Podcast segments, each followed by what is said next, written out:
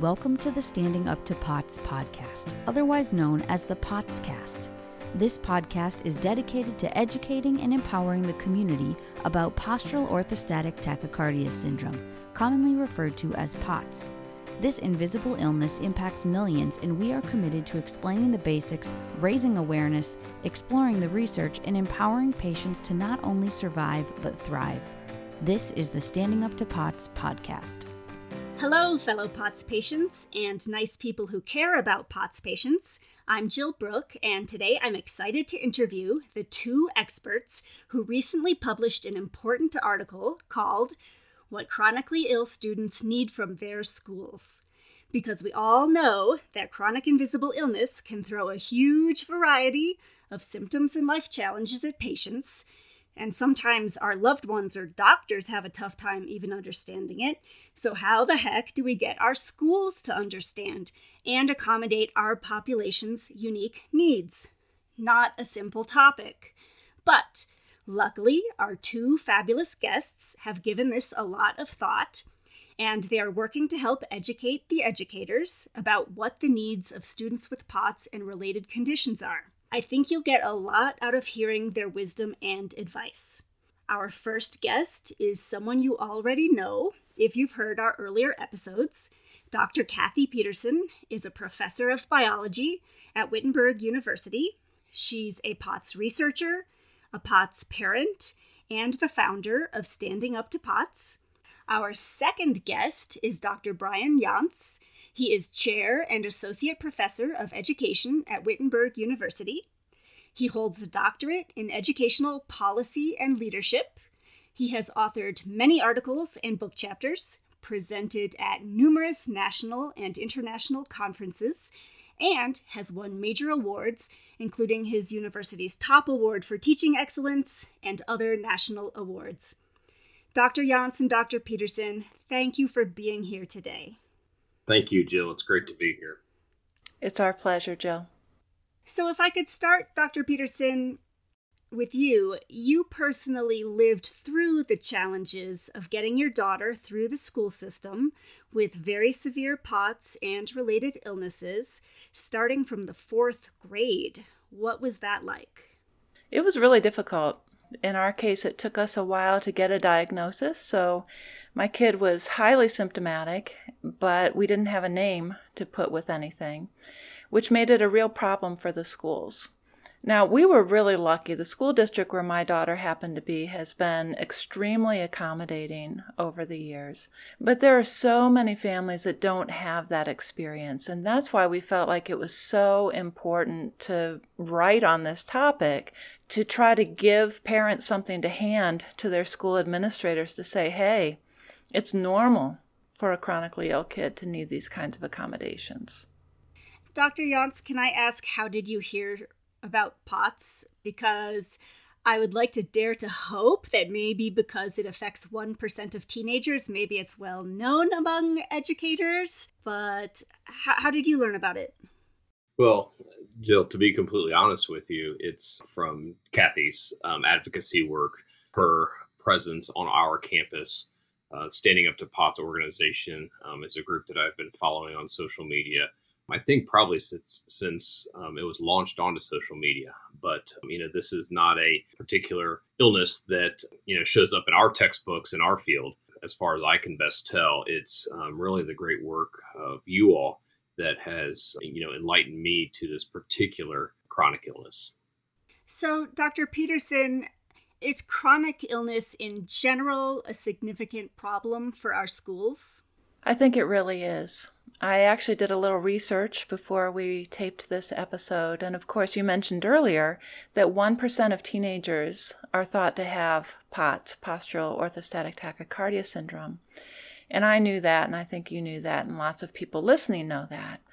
But some of the other numbers I was not aware of. And so when you look at chronic fatigue syndrome and its big brother or sister, which is called myalgic encephalomyelitis, they estimate that half a percent to 2% of teenagers have that disorder.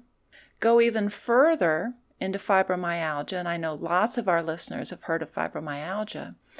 And there was a study that estimated 2 to 6% of school children, so not just teenagers going down into the elementary years, are thought to have fibromyalgia. And then the last one that we know is an underlying cause of POTS and, and maybe chronic fatigue syndrome and some other things is Lyme disease. And in the case of Lyme disease, 25% of all cases are in children 5 to 19. So, this is a much more significant problem than I think most people realize. And it's something that the schools need to be working on and accommodating when they find a student who has this issue. Now, the problem is that these are chronic illnesses, but they're also invisible. And so, my daughter, as an example, didn't look particularly ill you know she she was good weight and she smiled at you there were some signs if you really knew her and and knew what she was like before but this is very difficult the other thing that's difficult i think is that often these kids who become chronically ill with POTS and these other disorders are very intelligent. And more than that, they're highly athletic. And so you take these people that have tremendous potential and in the case of my daughter, we think it was viral, get a virus and their life has changed forever. And so, again, that makes it very difficult. The schools, a lot of times, this is happening around puberty. They're thinking, oh, the kid is acting out, you know, something else is going on here. And it makes it very difficult for the administration. Right. And I know that in your paper, you start out by giving an example of a patient who is like this and suddenly her grades are dropping and she's calling in sick and your paragraph ends with are her complaints valid or is she working the system? Maybe later on we can address how you tell the difference. But dr Yontz, what kind of options are out there to help chronically ill students graduate from high school if they have some of these conditions that present them with so many different symptoms and challenges? It's a great question. And I think it's important to kind of understand the contemporary system we're in in our public schools in our country. You know, I would think ever since probably, you know, some some scholars would say the launch of Sputnik in 1957, the American school system has been in this kind of highly competitive international literal race to producing students. And that has led to this obsession, whether it be from policymakers, voters, taxpayers, you know, folks that keep track of schools, this obsession with the outputs of schools. And what I mean by an output of school is the what does that adolescent look like when they graduate from 12th grade or what does that school report card say at the end of an academic year and you know we've become as a society very focused on the outputs. And I challenge my students all the time we need to think about inputs. We need to think about inputs in this system and particularly what's going on in schools because the output of any type of system is always going to be influenced by what is input into the system. You know, if you drive a Buick into a car wash and you're, you know, it's going to get cleaner, it's going to get more shiny, but it's not going to come out as a Mercedes. And I think that the, your question about what is going on in schools is absolutely critical and one that is often forgotten because of the highly competitive system we're in. And so I think that obviously there are um, opportunities for children with chronic illnesses to have accommodations through a 504 plan in their brick and mortar schools. My daughter suffers from a chronic illness and she's able to take some of her classes at the local community college, which has a much more relaxed schedule. And so, you know, supplementing high school classes with college classes is, is tending to become a, a more popular option for all children and adolescents, you know, not not just those with chronic illnesses.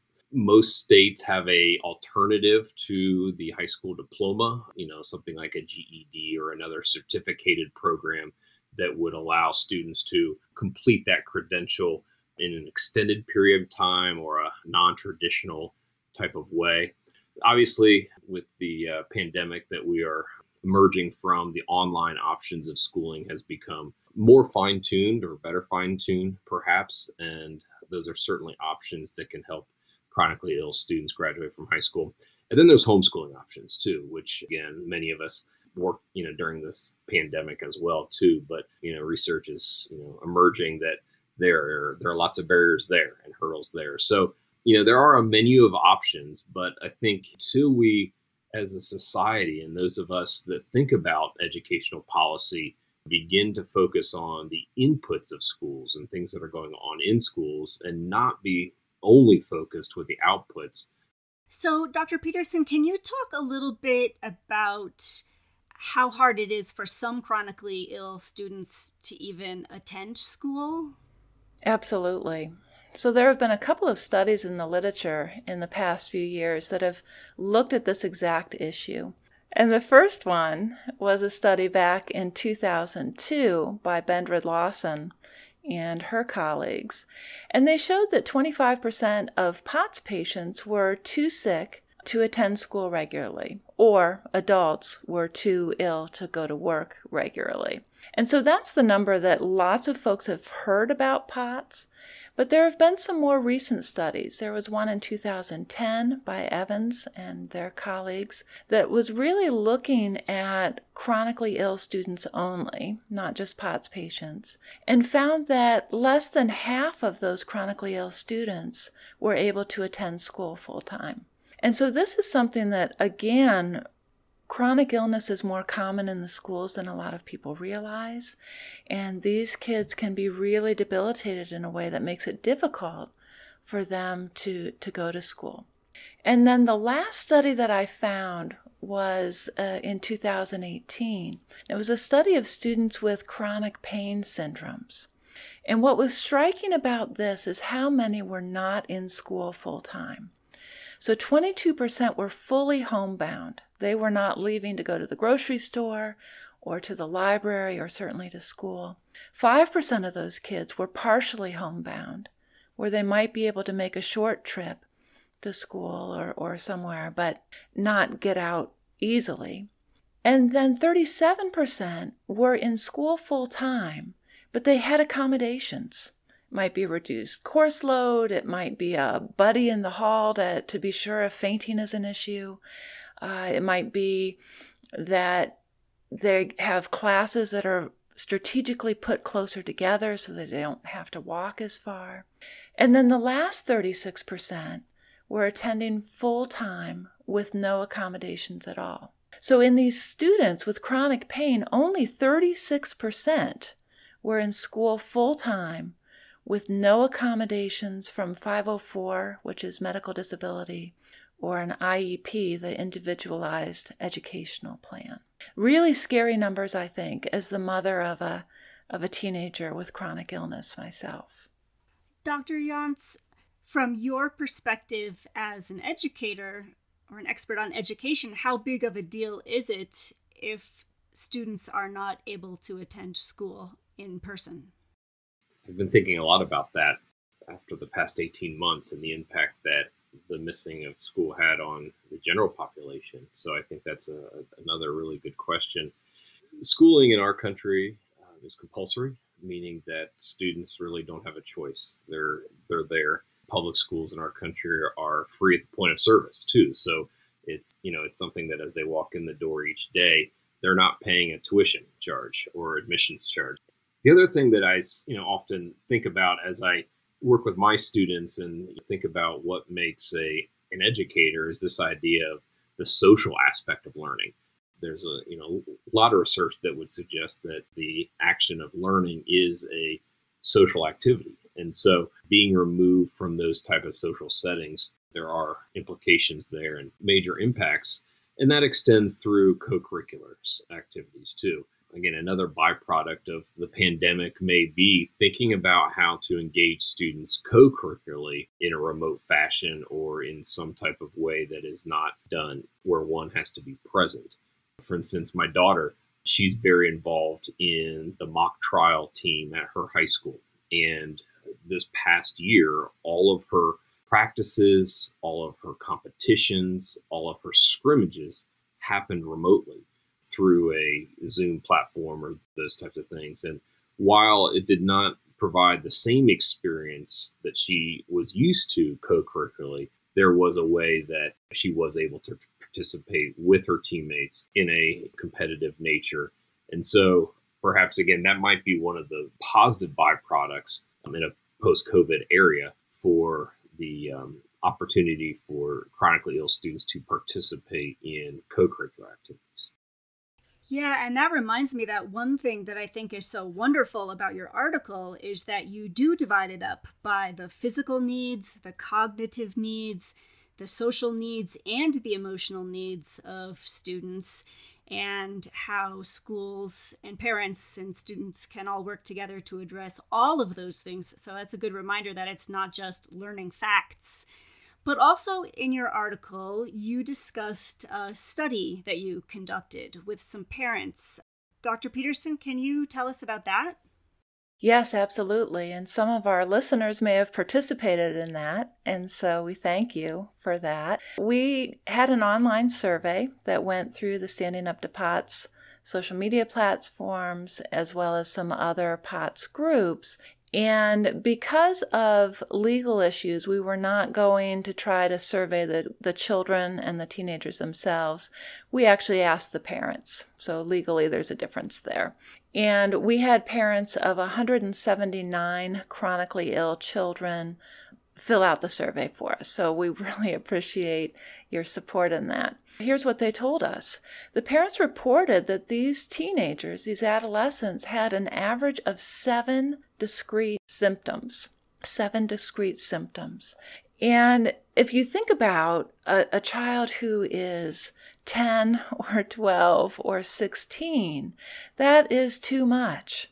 But as we crunched the numbers, most of the students again had POTS as their primary illness, and 88% reported having a crushing fatigue, real problems with stamina. We've talked about that in past episodes. This is common in folks with POTS. 71% reported issues with light or noise sensitivity. And I know my daughter had that. She's still noise sensitive. Light doesn't bother her as much. But when she was in fifth grade, we were literally writing to the principal saying, put my child in a dark corner because she would have tremendous headaches from, from the fluorescent lights.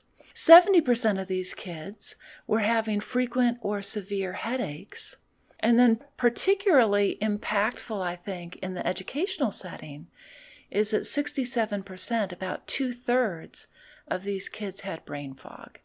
And so when we're asking them to be in school from 7:30 to 2:30 or whatever those hours are, they may not always be thinking as clearly as the teacher or the administrator assumes that they are.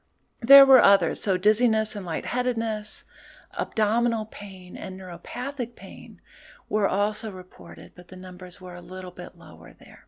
In addition to the seven symptoms that were typical per student, each of these students, by the time the survey was complete, had been diagnosed with three different disorders as well.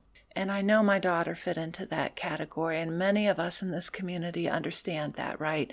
We're looking for answers, and you get another diagnosis and a third diagnosis. But again, the problem is that the severity of these symptoms and these illnesses was enough that it was causing the adolescents to miss school. And so more than half of the parents reported that their children missed at least one week's worth of school in a single nine week period. And so that's a lot. And it's stressful, I think, for those kids to try to get caught back up academically, but also socially and emotionally. Yeah, that is a lot for young people to be dealing with while they try to concentrate. Because I remember my stereotype of my POT symptoms, and so many of them, was that my body was always bothering me about something. Hey, I gotta lay down. Hey, my head hurts. Hey, I'm too hot. You know, and I, I was lucky enough that I was mostly finished with school by the time that happened. But I, I cannot imagine being young and having having a lot of years of school left but on the other hand, I can also see where, from a school's point of view, this sounds really tough. Dr. Yontz, what are the challenges from the school's point of view? I certainly want to preface the, the response to your question is that I am not a special educator. Be very clear on that, but I am someone that studies educational policy and law.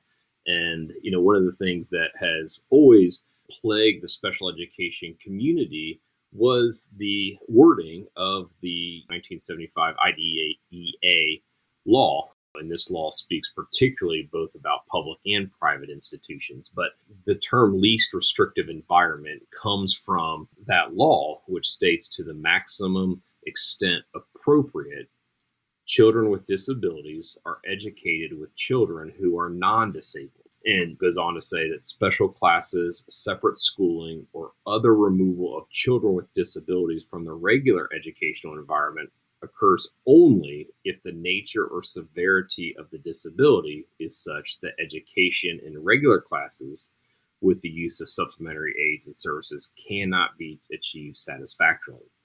And so, you know, we've always struggled with the subjectivity of some of those words to the maximum extent appropriate, the severity of the disability. And so I think that it is challenging for schools and families to really kind of decipher what the least restrictive environment is. And I would be one that would suggest that nobody knows better than the child and her or his family. But it is a challenge for schools to adhere to the law and also assure that the services are being provided.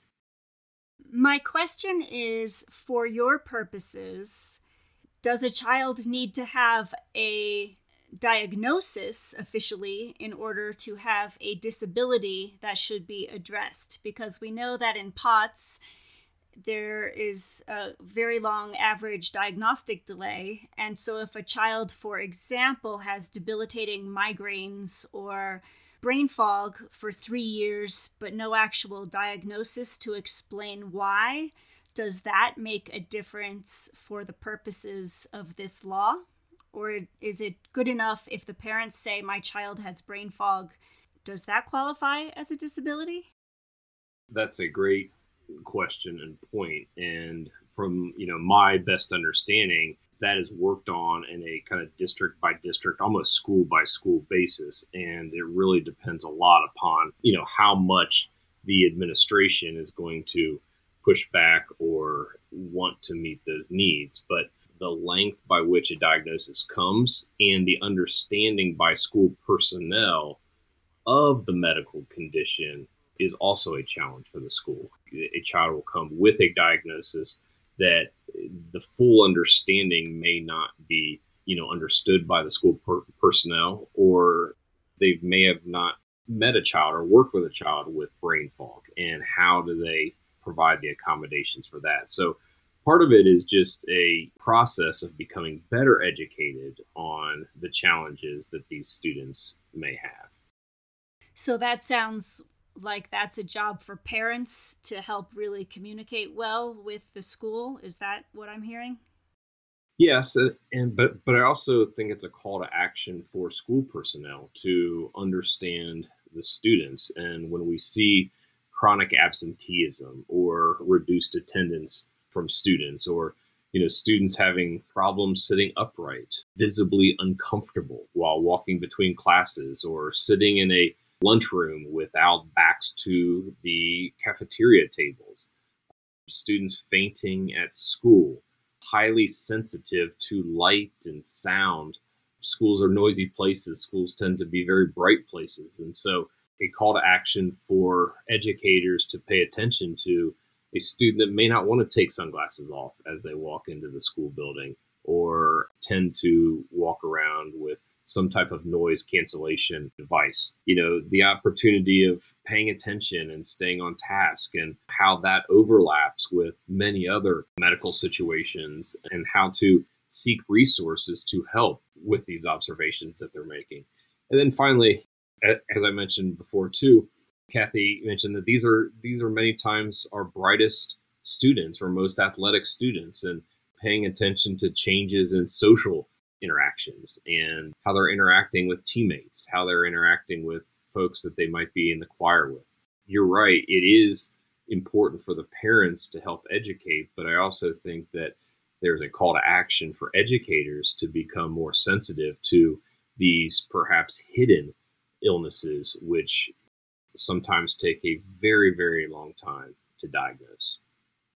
Yeah, so this feels like where it starts to get pretty complex. Dr. Pederson, where can a student start? What do chronically ill students need from the school at this point? I think talking to anyone who will listen is a good place to start. That might be the child's teacher, especially if they're a little younger and they have a primary teacher in the day. But really, anyone who has been sympathetic to the plight of your child is a good place to start. We were really lucky. For us, most of the advocacy came from the guidance counselor. And so that was a great resource for us, um, especially as my daughter got a little bit older and moved into middle school and then high school. But there are committees that are called 504 committees. And so, again, I think Brian could tell you better than I could, but it's the number of a law, I think, that really gives medical disability to children and allows them to have accommodations in the school. And I think what the, the kids and the families really need are positive interventions. Let's not doubt this child who is in pain, who is clearly suffering, where maybe you're seeing academic changes, maybe you're seeing personality changes. My daughter was missing, she was in fourth grade at the time, was missing field trips because she didn't feel well enough to go. So anything that was fun, she skipped. But on the regular days, she made an extra effort really to, to be there. So, positive interventions where we just come in with the mindset why would this kid, why would this parent come in and try to pull the wool over our eyes? Think is really important. The second part of that is individualized support. And for our avid listeners, you know already that my daughter's symptoms and Jill's symptoms are very different. We've talked about that several times as we've gone through the POTS cast. And so, what Jill would need as a 16 year old in the high school and what my daughter needed as a 16 year old in the high school were really different.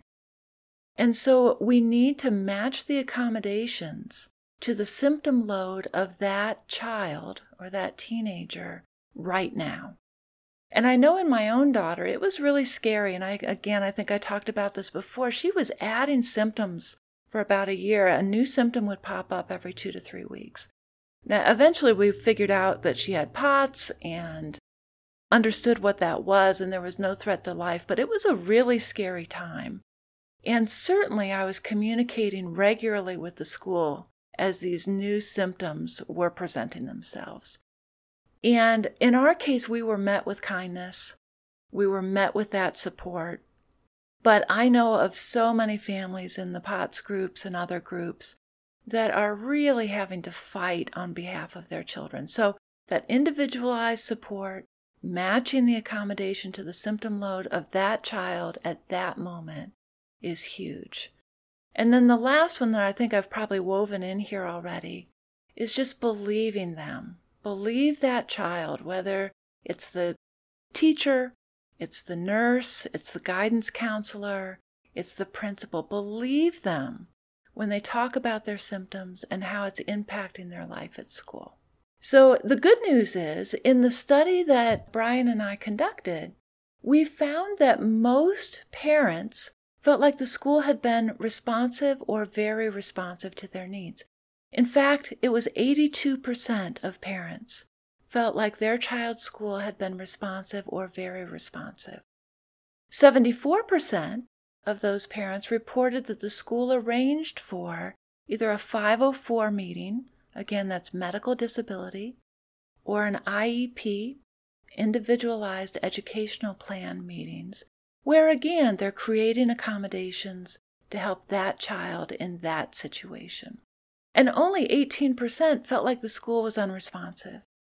Now, clearly, that's where the work needs to be done, right? If the schools are already responding, we can always get better, but we really need to work on those schools that, for whatever reason, are strict in policy and can't give a little compassion to individuals who are struggling.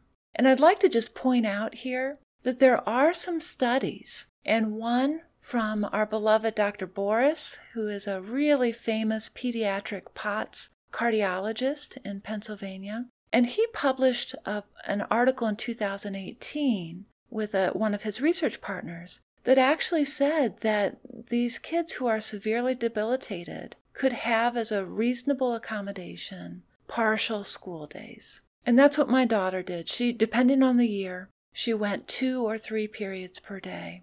And then, as Brian was suggesting earlier, she supplemented with uh, summer school, but also she took online college courses. So she went to school in the morning and then she sat and worked on the college courses and then also did some summer work as well. So that reduction in course load, and that's certainly what my daughter's school did for her. I think students are required to have five courses per year, five year long courses.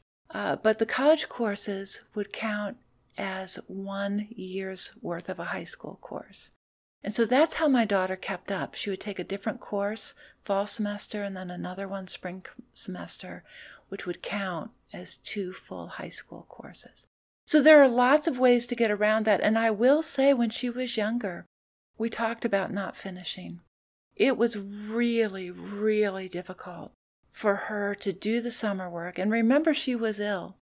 And the college work, on addition to physically showing up in school.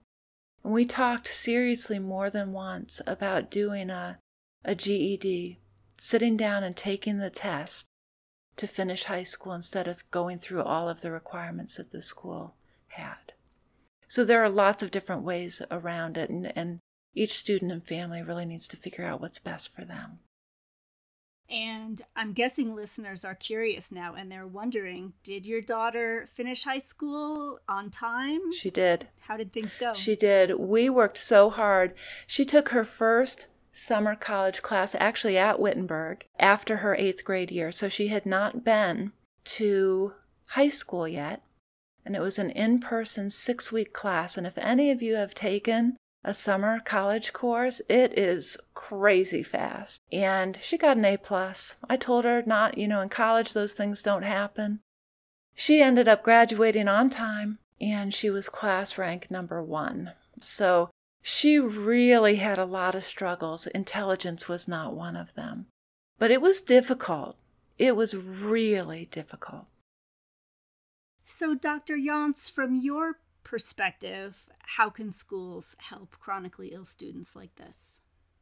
Well, I think Kathy you know, has firsthand experience of some very specific things that schools can help with the, the, the reduced course load, the you know the access to you know alternative learning environments, access to food and water, gum in class for students, providing the modifications for light sensitivity, sound sensitivity, physical op- you know opportunities for students to be mobile when they need to be or you know have the support to sit or stand for a long period of time. But i think there's some larger overarching ways that schools can help chronically ill students too. First i would say that the predictable and consistent communication with parents and trust in parents is absolutely foundationally important here.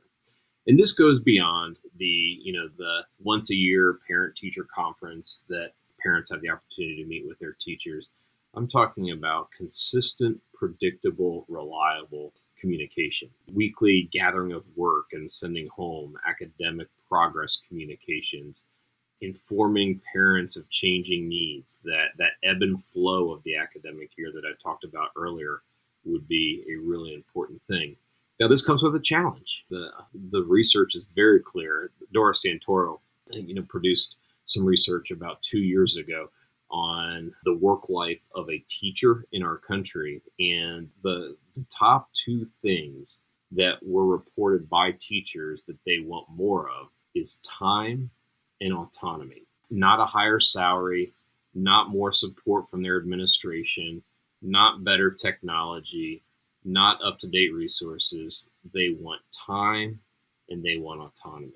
So, you know, as I challenge schools for this consistent, predictable, reliable communication with parents, the cost factor there is time. And so, figuring out how to free teachers up to provide that communication to families is a challenge. But I think that, you know, foundationally, that's the number one thing that schools can do is increases predictable, consistent communication with uh, families. I also think that we need to understand chronic absenteeism. And, you know, in most states, truancy and tardiness is decriminalized. It's not something, you know, you're going to go to jail for and those types of types of things. But understanding that when students are out for a long period of times, are they really maintaining as much progress as their health allows? Or are they just slipping through the cracks? When when students are gone for behavior reasons, expulsions, suspensions, those types of things, we often forget about the lack of academic progress that occurs when they're off campus or off site. And so this the same can happen for chronically ill children and adolescents that are absent for long periods of time. Schools can prepare and support home instruction in a new way. And again, I think that could be a, a positive byproduct of COVID.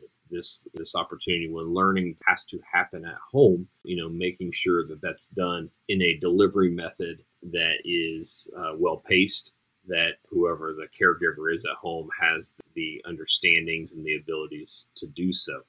And I think something else that is really important for schools to think about is when these students do return from long periods of absenteeism, school reentry is very complex, particularly at different socially developmental stages of our students. The reentry to schools can impact students in very, very negative ways, particularly as we think about our adolescents as they're going through this very significant identity development. If they're gone for a month, high schoolers change in a month's time, and the, the reentry that they're coming into may look very different. That lunch table may be very, very different. And so, an understanding of this reentry is really important socially, but also physically. We certainly want to guard against, want to protect from another flare up of symptoms and the difficulties of coming back on one's body to a new schedule to something that is certainly less comfortable perhaps than the situation that they're in. I think schools can really model for chronically ill children and their families what post secondary life might look like. As students move from childhood into adulthood, this transition of of spending their first 18 years, 20 years, you know, having an advocate and becoming their own advocate. I think schools can work with families to understand how that transition will happen once they leave high school. So, that is a lot of wonderful, wonderful advice. If somebody wants to print out your article and take it to their school district, where can they find that?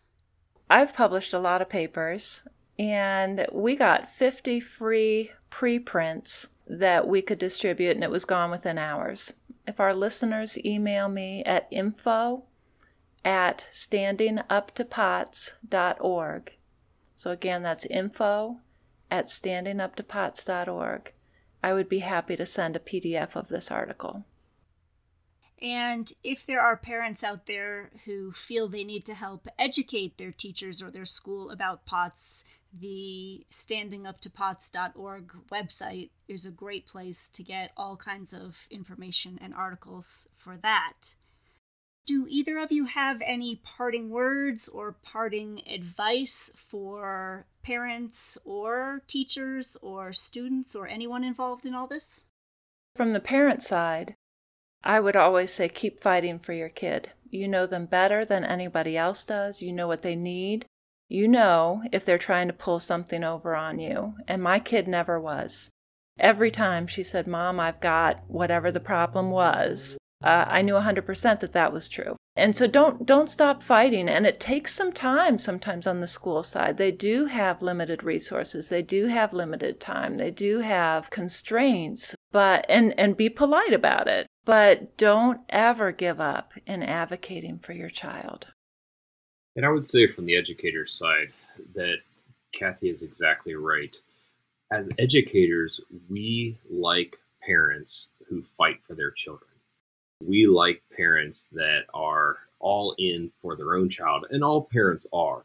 but making themselves visible, making themselves vocal, sharing their concerns with us makes our job easier. Nobody knows that child better than that parent. And so, you know, as we work with them in a classroom, we're also working with dozens of other students. And so, providing that insider information, those needs, those desires to help the child reach their full social, emotional, and cognitive capacity is highly desirable by educators. So keep fighting for your children, communicate with your teachers. We like that. We we like that additional information and most of us have entered the profession because we want to see children and adolescents reach their full potential. That is so wonderful to hear. Wow. I'm so happy to have that well known. Dr. Yontz and Dr. Pederson, I can't thank you enough for taking this time with us today and for working so hard to help POTS patients and other chronic illness patients get the appropriate accommodations in school. Your work is so valuable. Thanks a million. And hey, listeners, as always, these podcasts are never meant as medical or personal advice. Consult your medical team about what's right for you. But thank you for listening. Remember, you're not alone. Remember to email Dr. Pederson for a copy of that article, info at standinguptopots.org, and please join us again soon. You can find us wherever you get your podcasts or on our website, www.standinguptopots.org slash podcast. And I would add, if you have any ideas or topics you'd like to suggest, send them in. You can also engage with us on social media at the handle Standing Up to Pots. Thanks for listening, and we hope you join us. This show is a production of Standing Up to Pots.